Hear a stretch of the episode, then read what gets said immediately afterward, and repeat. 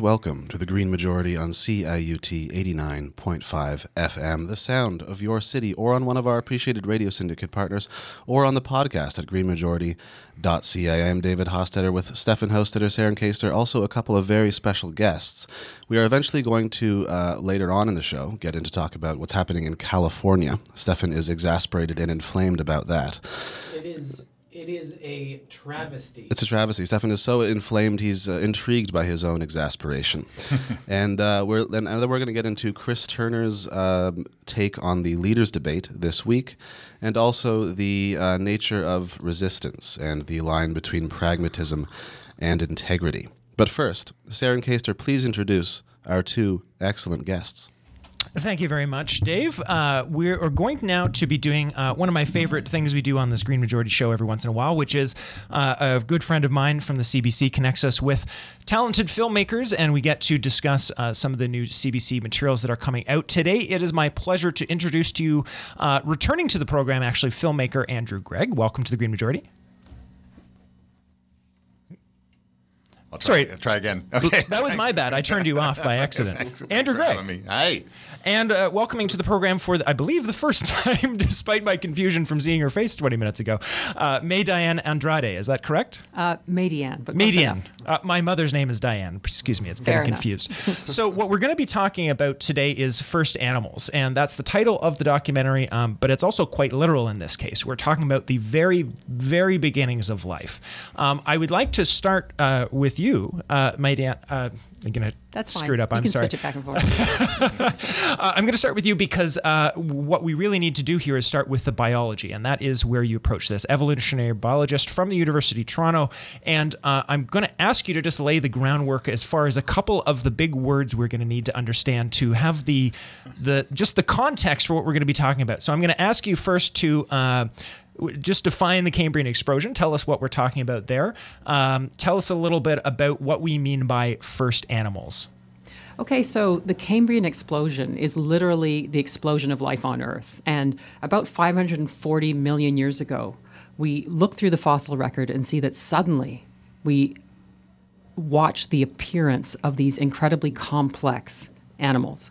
Uh, previously, we didn't really see this kind of complexity. We didn't see the ecological complexity or the structural complexity that we see in these organisms that we can find in the Burgess Shale, which is a fossil bed that is sort of the gem of Canadian paleontology. Now, what do we mean by first animals? We mean animals that look like they have the types of structures that we now identify as being unique to different animal groupings. And all of those groupings were present in this strata of rock that are that's 540 million years old. So this is the origins of the types of life forms that we now see as animals that are, you know, insects that are mammals that are vertebrates like things like us with, with backbones. And uh, so, with that context about what the film is about, I just want to switch uh, now to uh, Andrew uh, to talk a little bit about you're the, the filmmaker on this piece. Um, talk a little bit about the shale from that point of view. Where are we looking? What type of environment are we looking at? So, I think I think many people have heard that the Burgess Shale is something that people have heard of. I'm not sure as to how many people have actually seen it. Uh, as the filmmaker here, uh, describe the landscape. What what type of environment are we looking at? Where are these scientists working? Well, if I could, if I could just back up just a second, his, historically, um, the original Burgess Shale site was found uh, in 1909 by a paleontologist from the Smithsonian. It's uh, the, the way the story goes is he heard there were fossils up in this part of Yo, what would become Yoho National Park, and he was riding his horse, and his horse kicked a piece of shale, and the fossil fell out. So that's that's the beginning of this whole thing. And and at the time, um, they were able to they realized what they had was very special because these were wild-looking little critters, right? They're just wild-looking. The um, actual animals from the Cambrian explosion were trapped in mudslides under the uh, under the at the bottom of the ocean that hardened into shale, and then you've got the fossils that we're finding today. You, you open it up like a picture book, except with each layer of shale, you don't know what you're going to get. It's kind of like a grab bag, right? So uh, fast forward to today. Um, Jean Bernard Caron from the Royal Ontario Museum and also from U of T. Um, he's been working in a couple of new uh, fossil quarries about 40 kilometers from the original Burgess Shale site, but still following that line of shale all the way through the mountains. And they, this summer we were with them in 2018, they took out six tons of new fossils. So um, every time they go out and find a new quarry, they're finding new animals. They're finding other other examples of animals they've already found, but it's uh, filling in the blanks of a very big story. So what we did with the film was just try to tell the importance of, of, of these fossils, but also to be there for the moment of discovery of a whole bunch of new ones, and that was that was really fun. So you're about seven thousand feet up in the Rockies, and uh, where we shot the film was actually in Kootenay National Park, which is adjacent to Yoho, where the original Burgess Shale is.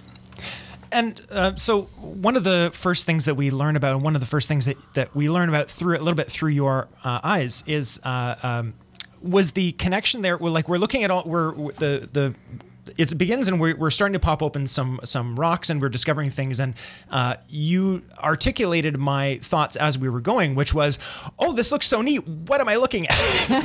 So I, what i was wondering if it, can you talk a little bit about um, just like you know, I think sometimes people see things like that, or even just an image, or maybe you know, I'm on the public transit and I'm seeing a poster for the ROM, and you see these images, um, and you, you know what they are. But I think what's really mysterious and and and I think deserves um, some discussion is what really like you can really learn a lot and that was really one of the things i was reminded of. I have some casual knowledge about these topics uh, but one of the things i really got an appreciation for from walking watching the documentary was i didn't realize the amount of things you could learn. Like I, when i when i figured people were doing this this work or the paleontology I, I, I didn't know that they could get so much information out of it. So can you talk a little bit about that? That just first of all starting with what are people actually looking at? What are we looking at when we're going through that? And then how do we get from that to this body of knowledge we've created that is the incredible part, I think, about the way that Andy captured this on film, is that he does give you that whole richness. So you're in the mountains, you crack open a rock, and inside is sort of the carbonized remains uh, impression of the animal that died in that mud flow. And you can see some structures, um, you can see its orientation, you can see what died with it. And that's the amazing part. You can capture the richness of the ecological context, not just, oh, it had this bit of, uh, you know, proto backbone here or the eyes were there you've got the ecological context. And then on top of it, if you add the technology of all these other scientists, you can actually analyze what type of chemicals are present in that fossil. And in one place in the film, you'll see an amazing representation of eggs. Um, actually, uh, a, a female that was holding and protecting her eggs.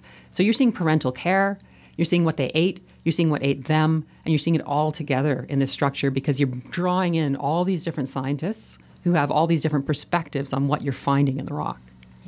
I think one of the things that I even, I still even had a, I think a little bit of wondering about at the end of the film, um, which was like, it, it, wasn't really brought up, and I'm not sure there's a proper way to address it, but perhaps as the, from the biology point of view, you can tell us, which is sort of like as a casual observer, I'm kind of like, how did this something like this go so long without discovery?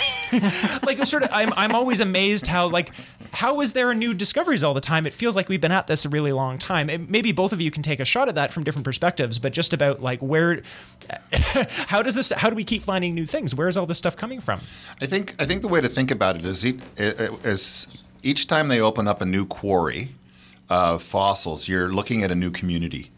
Um, so, uh, 40 miles to the north, 40 kilometers to the north in Yoho, that's one community that was found there. When you go into a new quarry and open that up, it's another community. So, um, in the film, and I don't think I'm giving away any spoilers because it's been all over the place, but we found a brand new species of animal that nobody had ever seen before. And, and not only that, it's huge. Most of the fossils are about the size of your thumb, and this is like two hands. It's, it's, it's massive and it was a major predator, you know. And and and it, to your point, because how come we didn't know about this before? but um, um, it, it, it it's it's quite something though to be there when a discovery like that happens, because that's what you're thinking. You, you're you're saying, no, you're kidding me. You're not. You're kidding me. We've seen this before somewhere, right? And I go, nope, nope. This is brand new. This is brand new to science. So it just makes you wonder what else is in there. Well, and it was well. The other thing that was really amazing to me, and maybe this is just a trick of the filmmaking, but for him to, uh, for I'm sorry, uh, uh, uh Jean, Jean, Bernard, Jean Bernard, yeah, uh, was just like, no, no, no, we've never seen this before. Like, did he actually just know that off the top of his head? So that's the other thing that I'd, I'd point out is that the expertise behind these things. We look at it, and of course, Andy makes it all look very intuitive, and you get to see the animation, and you get to see the way that the artists have portrayed it. So it looks like okay, that makes sense. When we're in the film, and when we're up on that site, they'll crack open a rock, and I even say this in the film. Everyone goes. Because there's something in there. Mm-hmm. Jean Bernard comes over and goes, No, we got 10 of those. or he comes over and says, That's interesting. Number it, make sure you preserve it. This is what we want, and it's that it's that expertise that he has from looking at thousands of these fossils and being able to recognize, okay, this one's twisted, but I still know what it is, and and that's part of the reason too that we we there's so much still to discover. Is first of all, it's hard to get to these places. There's a relatively small number of people who have that depth of expertise when they know what they're looking at because everything's a choice. You crack open a rock, and you if you crack this one so that it look you can look at this piece, piece number two is gone because you cracked it in half to get access to piece number one. Yeah, I, I want to spend. We're, we're a little bit over halfway through, and I want to spend the majority of the rest of our time talking about this discovery. That was sort of the main the main thrust of it. But just on the way by that um, point, uh, it really interesting to think about. You know, just in the age of uh, automation and AI, machine learning, and all these things replacing, there that's a really good example of like, sure, uh, Jean's job might be replaced eventually by a computer, but I mean, how many people, how many students or untrained professionals could this one person replace just by the monstrous amount of information and expertise that's housed in that brain? Like, how much extra work would have you know thousands of students for tens of thousands of hours to, to do that up. So just an appreciation for the actual human work that real human scientists do. Uh, just wanted to highlight that as Well, on, on that point too, it's worth noting that the, that the, the collection at the ROM of, of the Burgess Shale is, is over 200,000 specimens. And they're all in old wooden drawers. so, you know, it, it is all it, it, it, it, it is all analog. like there's there's no there's there's there's no computer where you where it's where there's no database that says, well, there's a claw that I think might fit on this new fossil here. It's all up there. And, and the other thing that's analog is the jackhammers that they carry up into the mountains to get these things out of the rock. I mean, I, it, it is stunning. They're like mountain goats and construction workers. Yeah. Uh, so the, the the real as we as we teased there a little bit and and uh, as Andrew uh, introduced a little bit the real um, the star of the show was the new discovery. So I don't we don't want to ask you to give everything away but perhaps we can just talk about what was so so it was new. It hadn't been seen before. What so what was so unique? I mean, in what way was it was it new? So, it, literally, what Andy said a lot of the creatures that they've discovered in the shale are the size of your thumbnail or smaller. This is the size of, for me, two of my hands put together. So, a large shield shaped creature with spines sticking off of it. Um, it clearly would have been a very dominant part of the ecosystem, and yet they had never seen it before. And I've got to say, the thrilling part for me was at one point, Jean Bernard told us everyone out here works. And so he handed me a rock to split open, and I found an intact mouth part from this thing, which is Yeah. like a ring of teeth. I mean, it's amazing. That's one of those moments, you know, when you're when you're showing the film like this to uh, um, an audience, and they'll go, "Oh, you faked that," you know. No, she found Not it. at all. I mean, I'm still thrilled. I feel like I want to put my name on it, you know? yeah, yeah, yeah. And and and the moment when Jean Bernard goes, "Oh, what if you go? Whoa!" You know, because what Maydianne found was a round mouth full of like horrifying teeth, like it's right out of a horror film, right? There all these, it's um, like all these teeth crammed into a round mouth, and you can just imagine them opening up and then and then just crushing a trilobite or something like that. So that. That, uh, that actually leads to the point too about you know when, when they found the, the main fossil of what they ended up calling the spaceship because it looks like a cross between the, the Enterprise and then the Millennium Falcon. But when they found it, it was basically a carapace, kind of, kind of if you can imagine a flattened turtle shell. And um, then it was like, okay, well, what was underneath it? How did it move? What are all the other things it did? So you've got to look for those parts, like the mouth, um, that put the jigsaw puzzle all together. So the, the you know the first part of the story is collect these things in the field and identify them while you're there. But the real hard work starts when they get back here, just a just a few blocks from where we're sitting, where they start to put it all together in the lab. And it was amazing how fast they figured out what that, thing looked like. And, and it's already published. I mean, Jean Bernard's a machine. yeah, yeah. So I had the so uh, yeah. This will have to be the last question, I'm afraid. But we're uh, it was a pleasure to have you. We'll, we'll make sure we're in a second. We'll go over and make sure everyone knows when they can catch this for themselves. Uh, my last question was, and again, I'm not sure if this was just a matter of uh, filmmaking or or what, but I did have one question that remained unanswered for me, which was we identified several times. So there's two things you've actually given the pieces. If they're paying attention, our listeners will have caught on this mystery already, which was you've described how what was shocking and amazing about this creature was how large it was. And yet, as we're going through it, I won't spoil everything. We get some clues that there almost certainly had to be even bigger things that we haven't found. Uh, and that was where I was like, but you're not going to tell me about the bigger thing? And I kind of felt like, Andrew, you did that intentionally. So it was like, well, now I have to be a paleontologist. well, no, I mean there is there is one animal they found that is bigger, not on that site, and it's called the Anomalocaris. Um, and um, it's uh, as Jean Bernard says, if, if it was alive today, you wouldn't want it bumping into your leg in the in the lake. Like they're, they're horrifying things. But but yeah, we, I mean the point about about that there's bigger things is that the the spaceship has this carapace to protect itself. So what's it protecting itself from? You know, And some where's that, scary razors Where's that other monster out there that's going to come eat him? Yeah. And, then and the when- eyes are pointing up because it's the looking eyes for something. right. That's, So I was with the whole time we got to the end. It's like, you know, I'm starting to get sucked into it the way I'm, I'm used to Hollywood, right? So I'm like, there's no reveal. Like, at least you could have done the Thanos at the end of the movie where, like, oh, for next time. But no, there was nothing. You just left me hanging. No, Andrew. but the for next for next time is the important part, right? Right. Yeah. And well, they're still working on it. You have They're to send Jean Bernard back. That's Yeah, the then, and then we have to go with him. Well, you can check that out uh, um, on Friday, October the 25th at 9 p.m. Uh, Eastern Time. Uh, there's also CBC uh, Gem free streaming service. Uh, the website is firstanimalsfilm.com. Did I miss anything? No, and, and Sounds go to the website, uh, First Animal Film. There's a ton on there. Yeah. Uh, there's a ton of stuff on there. yeah. Uh, oh, yes. So uh, it's part of the um, uh, nature of things uh, as well on the CBC. And one and one last thing, I just want to I just want to express that Maydianne had never uh, hosted a show like this before, and she's a natural, and Aw. that's uh, that's the, I think the main reason to watch. So this is- U of, U of T's U of T's own is a star in the making, and uh, so uh, um, yeah, tune in because it's a He has lot to of say that because not many people will climb up the mountains to chip out fossils. Yeah. well, we love our local experts, um, so you're welcome to join us uh, anytime, uh, even uh, not on a film. We Thank love, you. We love our scientists around here. Uh, with that, we are out of time, so I'm going to go to our first music break. When we come back, you are released from my clutches, and I've given you back to Stefan and Dave, who are going to talk about some news, which is probably far less jovial than the last 20 minutes have been. But hey, that's the way the world turns. Uh, we're going to listen now to what are we going to listen to? Oh, right, this was a Dave suggestion. We're going to listen to uh, Jerusalem by Billy Bragg. I like I like saying that they're Dave selections ahead of time because I haven't screened them first, uh, and we're just going to see how that goes. All right, we'll be back in a few minutes, folks. You're listening to the Green Majority. Thank you so much, and we'll talk to you real soon.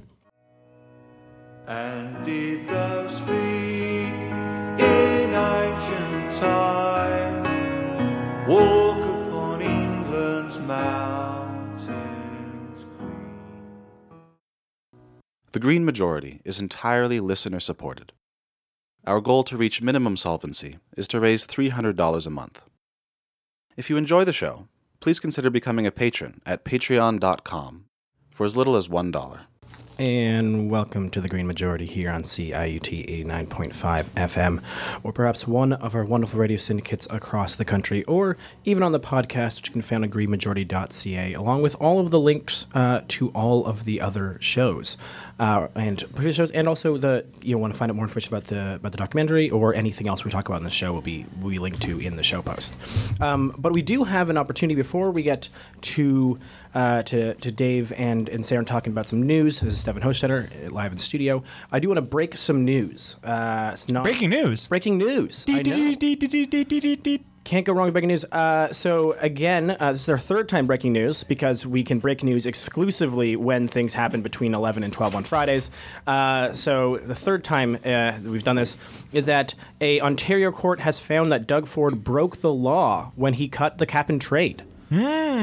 Uh, it uh, was just just announced. Uh, two of the three Ontario Supreme Court judges determined that the Ford government acted illegally when it killed the province's cap and trade carbon price without doing public consultation with Ontarians, as required by the Environmental Bill of Rights. As this is breaking news, Stefan, do you do we have are are there any details on on what next steps could be, or do we ha- do we know what that means, if anything? Well, my, my expectation is that they will they will bring this to a higher court. This was not this was not the Supreme Court. This was the Superior Court.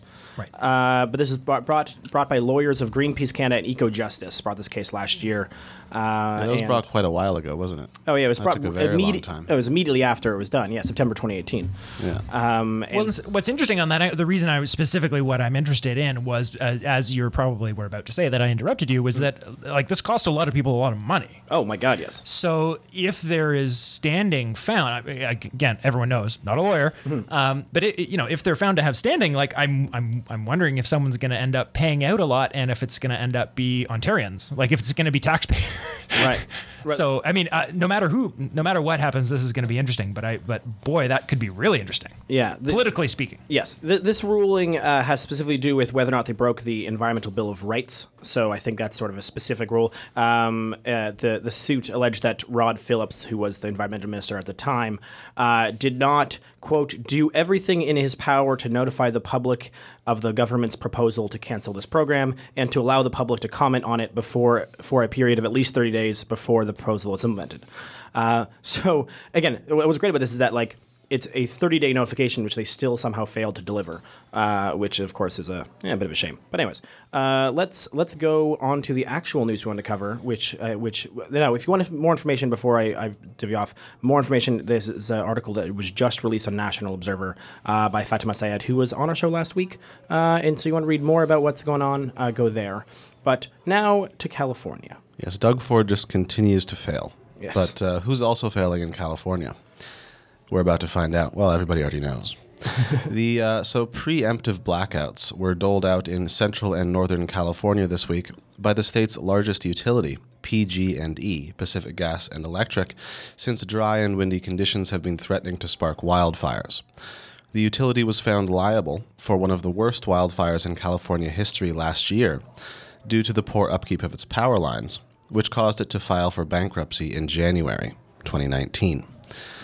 People are also being asked to be cautious in their daily activities since some of the wildfires last year were caused by human negligence.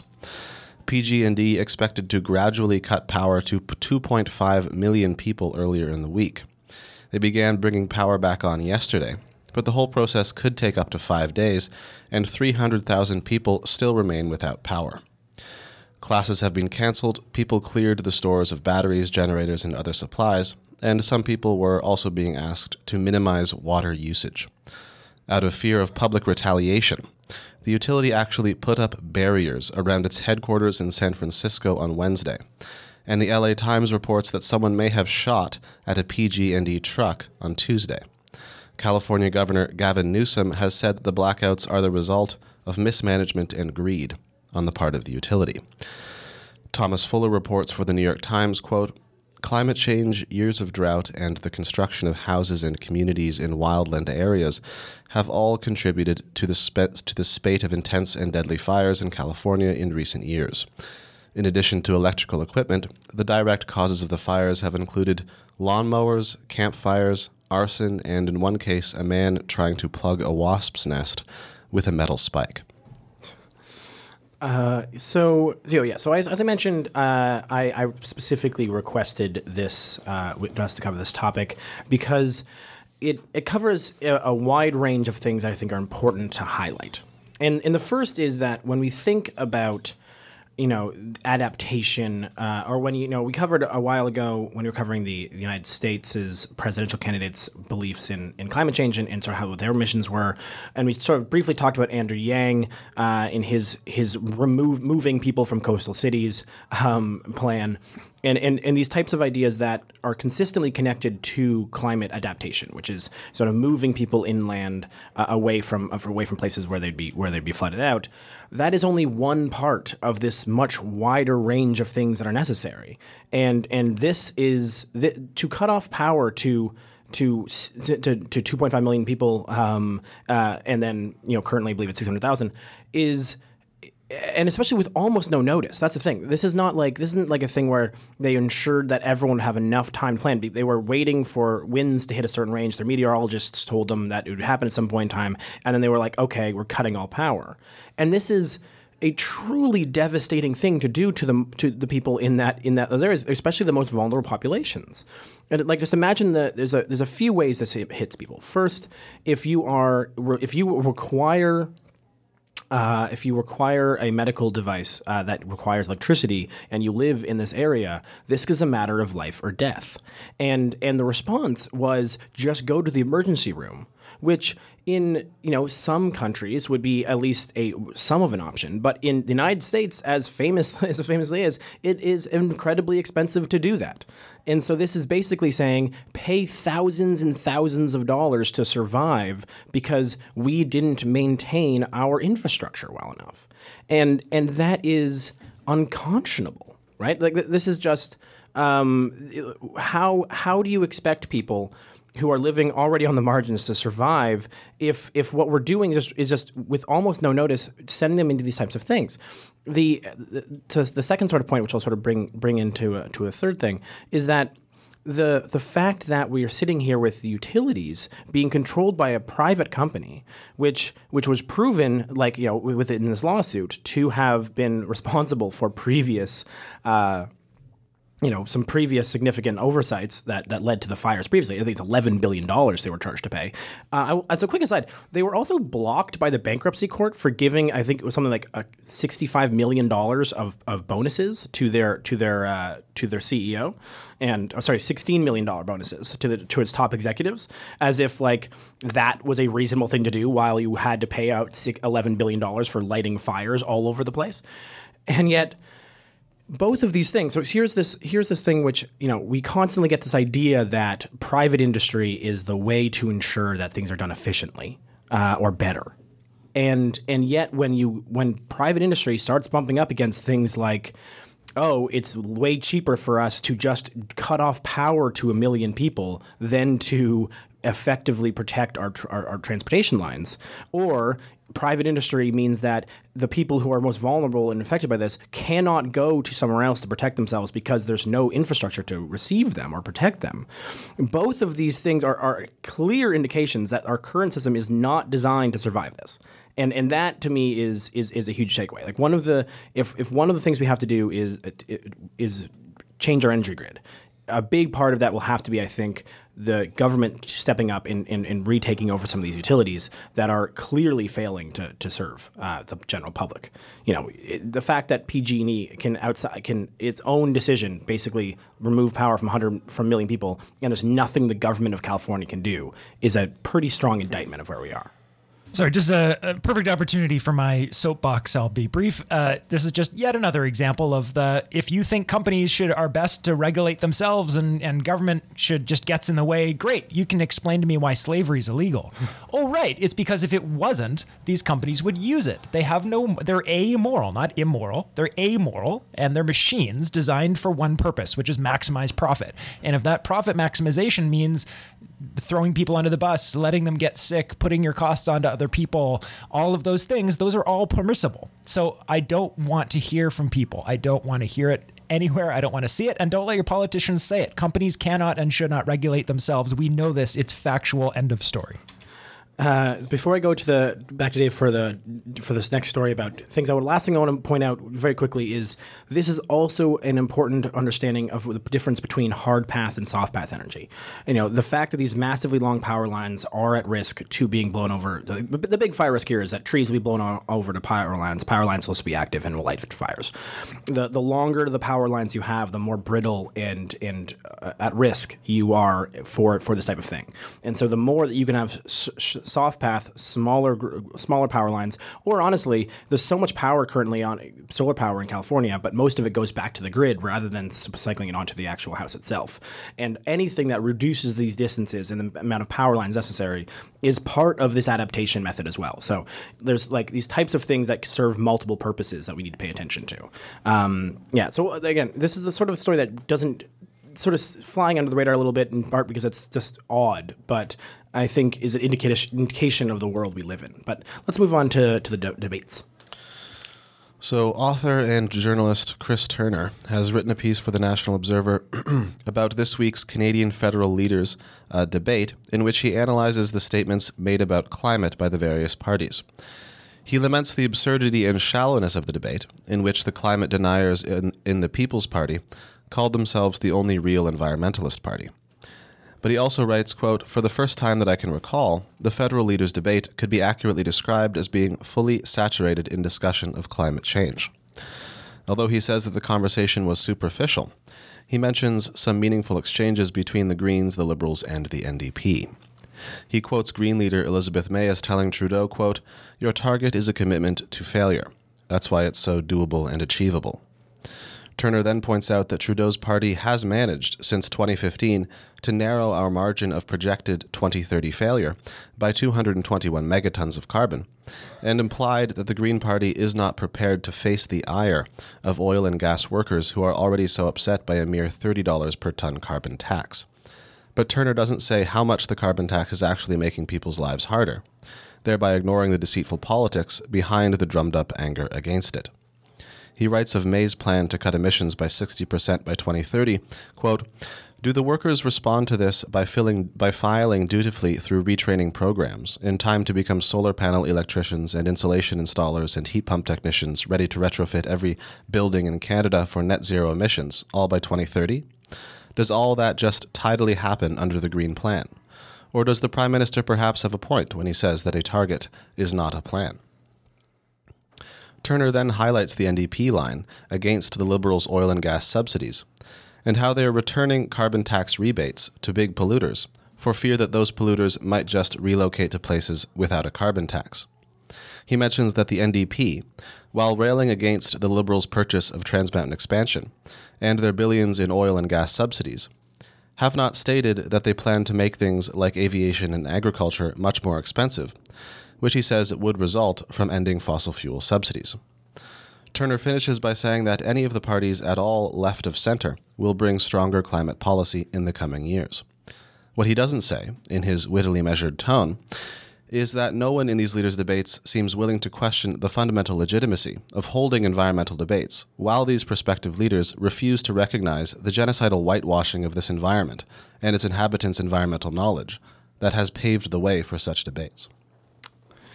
Yeah, I, I think this highlights actually the one thing I was hoping to squeeze into the show uh, last week, but but failed to, which is that it it does feel like the debate between the the you know I'll say three plans that are that are real plans, is is a debate between a uh, succeeding at a plan that will not get us there, which is sort of what May was hi- highlighting with the Liberal plan. You know, you, you will def like, can you do the Liberal plan? Yes. Does that make does that, does that meet our Paris agreements? No. Do the Paris agreements actually go far enough? Still no. So you're sort of at this point like failing to meet the thing that's failing to meet the thing. You know, eh, whether or not that decreases emissions, which it does, is is open question. But I think an important thing to reference that you're you're it's it's twice failing in some capacity.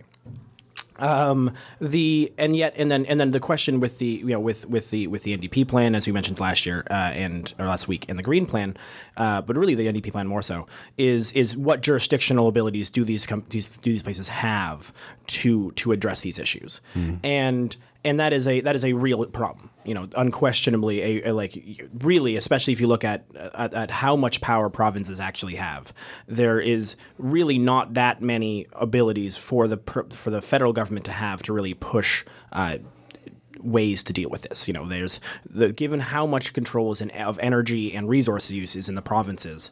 The federal government has this tax has taxation with, with, with an option, and obviously can then provide incentives with money raised from taxation. You know, similar to what we are currently seeing with with healthcare, uh, but but generally speaking. There's again, they still don't actually have a ton of actual control. However, um, in in in my the, the which is why the question for me is, you know, do we so those ty- these types of big plans that really fundamentally reshape our society eh, are are going to be hard and and might be might be very difficult to pull off. But the question I have is, would you rather be failing at a plan uh, that will get us somewhere, or succeeding at a plan that won't?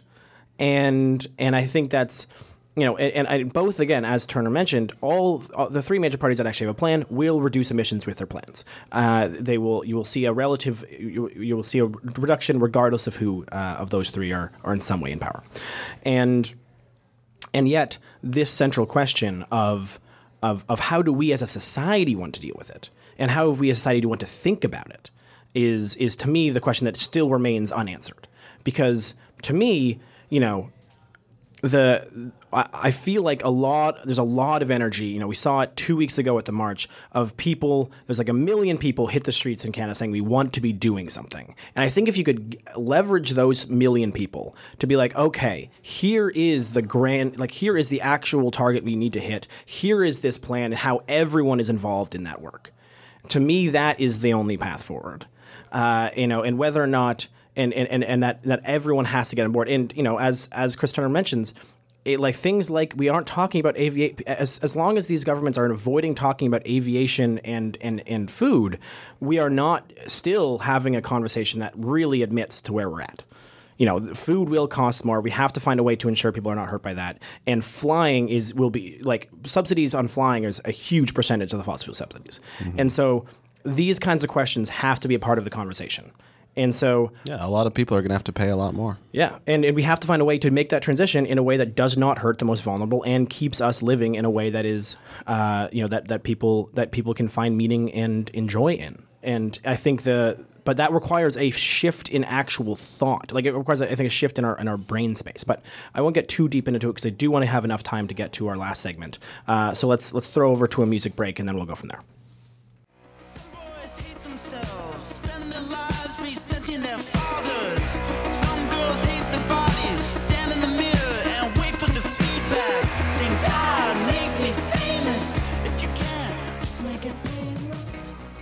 And welcome back to the Green Majority on CIUT 89.5 FM or one of our appreciated radio syndicate partners or on greenmajority.ca where our podcast is. Um, yes, so this is our final segment. And Stefan, Yes.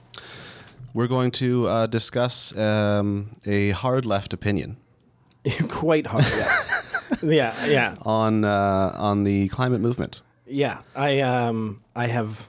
Yeah. We're we're gonna we're you know I think it's This is, for, this is for our socialist friends. Exactly. I think it's important to address uh, or to look at some of the uh, the maybe stronger or f- further left critiques. We usually talk about you know critiques from the right, so let's let's let's take on one from the far left. So, independent uh, journalist Cory Morningstar is greatly concerned about climate change, but also concerned about the close ties between corporations, large NGOs, and environmental groups, which she argues can serve to sell the movement out to powerful capitalists and turn the environmental movement into a tool wielded by oligarchs to cling to their power and perpetuate the system that is destroying the planet and exploiting the lower classes.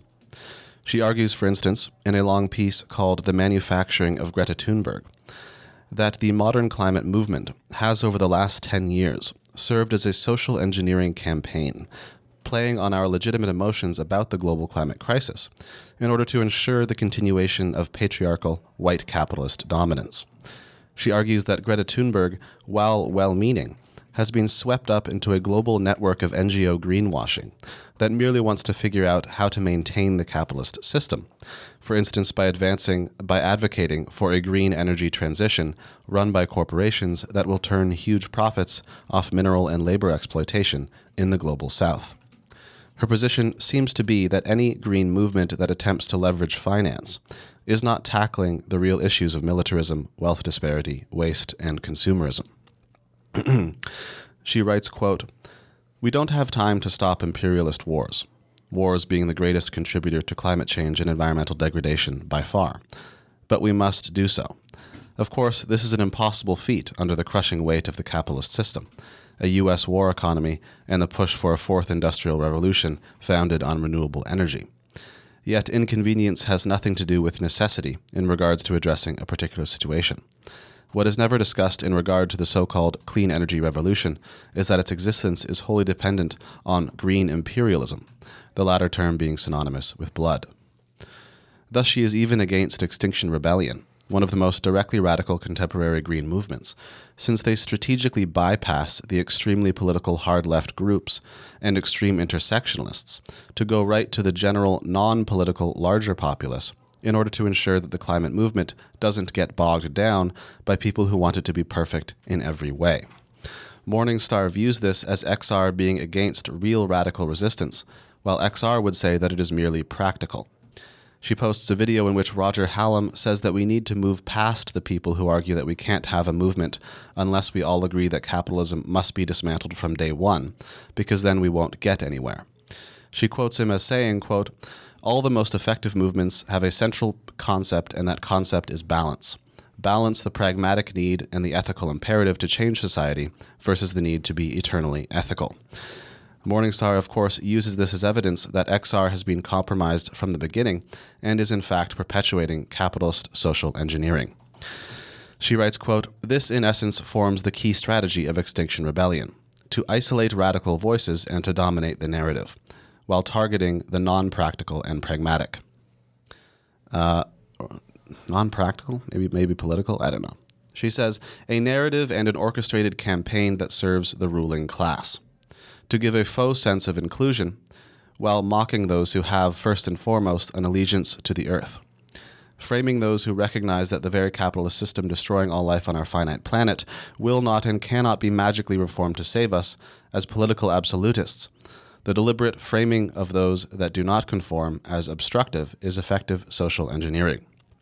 She concludes, quote, For XR leadership, the enemy of rebellion is not corporate dominance such as Unilever or Volans. The enemy of rebellion is not the capitalist system devouring everything in its path. The enemy of rebellion is the radical activist prepared to defend the earth by any means necessary. She also holds that nonviolent resistance is not necessarily the most effective strategy. But as I mentioned at the beginning, the main part of her argument against the modern climate movement is that it is being run by elites whose motivations are simply to find new markets for a capitalist system that is collapsing under its own weight. She argues that because certain major figures in Extinction Rebellion have connections with societal elites, they must really not be for the people. But in doing so, she ignores the main tenet of XR, which is to create democratic citizens' assemblies made up of ordinary people that will decide what to do. She also argues that because Greta Thunberg was championed early on by financial investment consultant turned social uh, green social media entrepreneur Ingmar Rentzhog, Greta herself has been from the beginning a puppet of the capitalist class.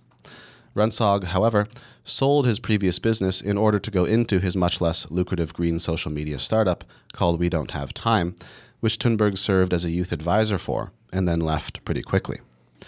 Still, for Morningstar, all this combined with Greta's subsequent rise to international stardom and her story's predictable, predictable appropriation by whatever corporation wants to talk about her to make themselves feel like they're a part of the movement pretty much proves that Greta is merely a tool who will be, who will be thrown away when the elites no longer have use for her. In any case, Morningstar makes a good point that ostensibly well meaning NGOs often serve to mask colonial domination with a deceitful smile. She posts a clip of Arundhati Roy talking about NGOs back in 2004, who concedes that there are NGOs doing valuable work, but in a broader context, NGOs are often brought in to do the necessary social work that the government is no longer doing, only in a much weaker way, and are financed by the very same entities that call for global cuts in government spending. Roy says, quote, NGOs give the impression that they're filling the vacuum created by a retreating state, and they are, but in a materially inconsequential way. Their real contribution is that they diffuse political anger and dole out as aid or benevolence what people ought to have by right. It's almost as if the greater the devastation caused by neoliberalism, the greater the outbreak of NGOs. The capital available to NGOs plays the same role in alternative politics as the speculative capital that flows in and out of the economies of poor countries.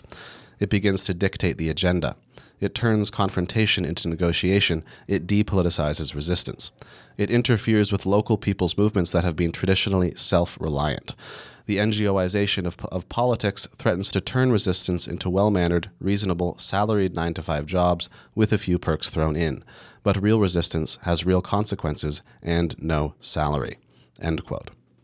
But the weakest parts of Morningstar's argument are her contentions that any modern group is useless if it has anything to do with rich people at all, and that there is a conspiracy to financialize all of nature, a notion that she fails to define. She notes that there is a homogenous ruling class made up of rich white men who simply want to ensure the continuation of unfettered capitalism, and that anyone having to do with these people at all is already pacified. Yeah. So so why are we why, why are we covering this? Is a is a question, and I think the the answer in part is. A, as I mentioned at the top, it's important to sort of understand what the criticisms of, of, of action from the from the left look like, and I think we, we covered another criticism uh, of the Green New Deal uh, from the left a few months ago, and and both of them I think hinge on on a particularly both of them come at the, with a series of problems, and I and I will say that the I I, re, I remain to believe that the biggest question I have about what about, about a Green New Deal and the and efforts towards that is how you do so in a way that includes protections for uh, for those who are living in places where where the mining who are mining the materials necessary for this work. Uh, I think there is a I think you have to there, there needs to be an international uh, conversation and thought around what it looks like to have that many batteries being produced and that much solar and that much and things like that. These are important questions that have to be addressed in a way to ensure that you're not just you know uh, switching from one type of exploitation to another. I think that is a necessary question to have. However, uh, the the what consistently frustrates me about about this criticism and other criticisms that I've heard is that they sort of list a laundry list of problems they actually have, and then are I believe in the article their solution is to cull the rich. I believe That was the- a that was a tweet. Oh, it was a tweet, So okay. I, I tried Okay. to garner uh, her larger position. Oh, okay. All right. Um, but but I, what I mean is there's there was there there was no further plan beyond everyone else doing this is doing it wrong, and and therefore we should just do something else. End the military-industrial complex. Cull the rich. Stop waste. End consumerism.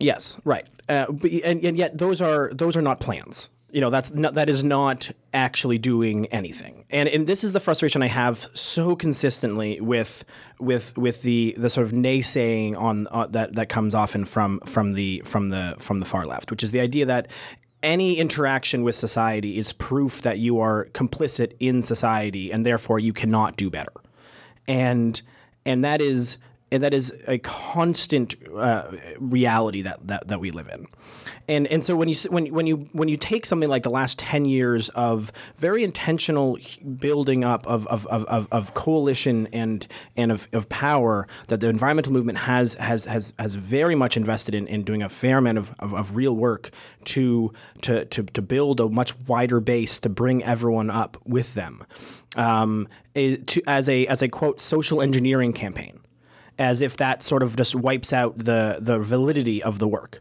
is is to me a uh, a mistake.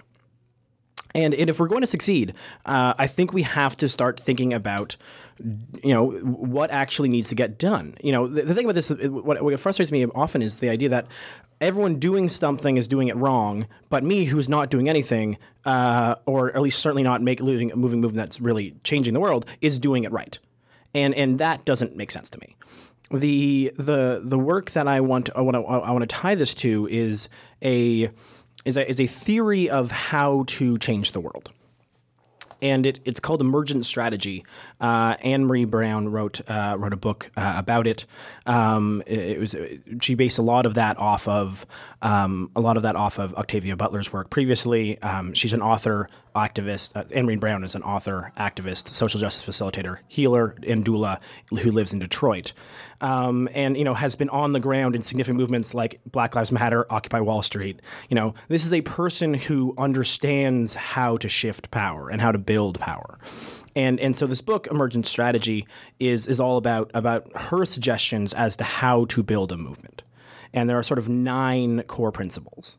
Uh, the first is small is good and small is all.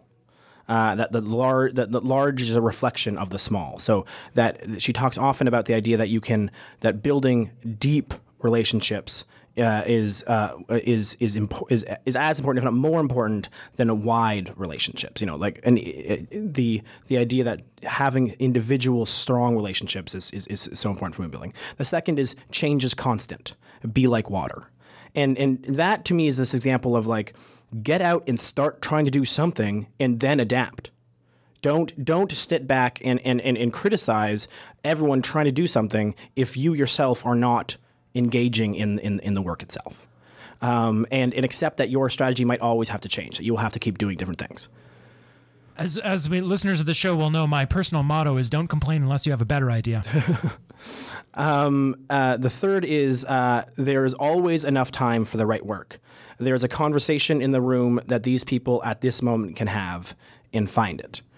Uh, and and, and, and the, the fourth is never a failure, always a lesson. The fifth, trust the people. If you trust the people, they become trustworthy.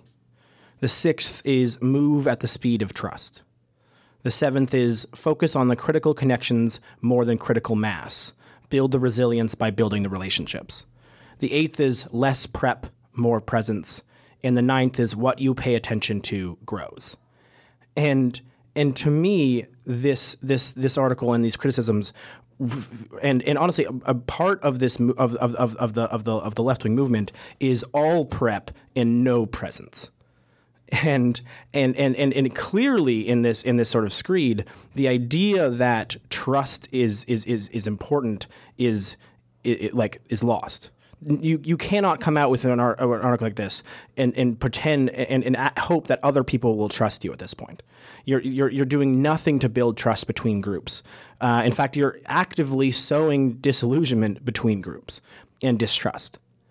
And and so you know when we think about what the what, when you think about the movements out there right now that are that are trying to trying to move this thing forward, you know, uh, that are trying to find the ways to have these conversations, that are trying to find ways to to to, to, to trust each other.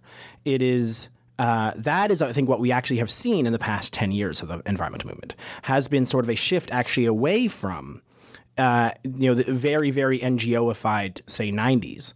And not to say there still isn't this version of this, but I think it's it, it, uh, you've seen some shifts uh, towards a, a much uh, a much broader coalition that has moved at the speed of trust. You know, when when the when the Jobs Justice Climate March occurred, uh, say three, four, I think it was three or four years ago here. It was it was it was a sort of a, a- an early attempt for the environmental movement to to bring uh, to bring justice, uh, especially justice for for indigenous uh, communities that are on the front lines, uh, and and unions, uh, the union, rights together uh, to to sort of really begin this conversation about uh, about a, a Green New Deal. You know, it wasn't that wasn't the language at the time, but this sort of idea that you needed this broad base, and and that took and that was and that's an action of building trust. Like as you bring together these movements, you have to slowly build the trust between all of them, and you have to show up at other rallies. This is a call that happens pretty consistently um, in, in in places that sort of understand. If you want people to show up to to to your rally, you have to show up uh, to theirs.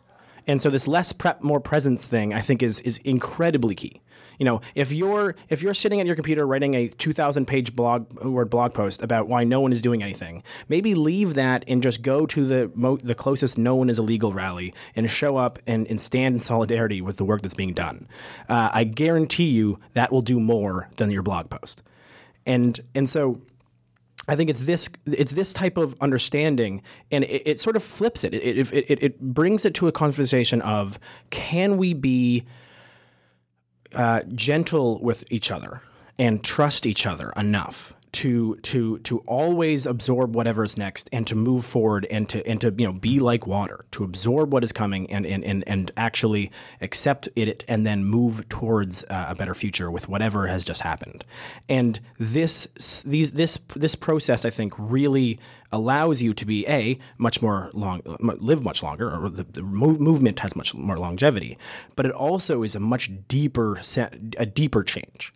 And I think that's the that's the way forward um, and so uh, I, I, I highly recommend the book, uh, Emergent Strategy. And I uh, very much uh, think that what we've seen is is a, is a start. And I, and, and I hope we can keep moving forward. And if you are, again, going to write a 2,000 page blog post, uh, maybe instead just go show up somewhere. Yes, certainly not 2,000 pages, which you've said again. Well, you know, I'm, I'm not, there was a. It's a, lo- it's a long It's a long post. long thing, and it's elucidating a larger stream of thought, which Right. is which is like you know okay if you're if you're like water, at what point are you too lenient? You know, well, I at what think point are you too giving in?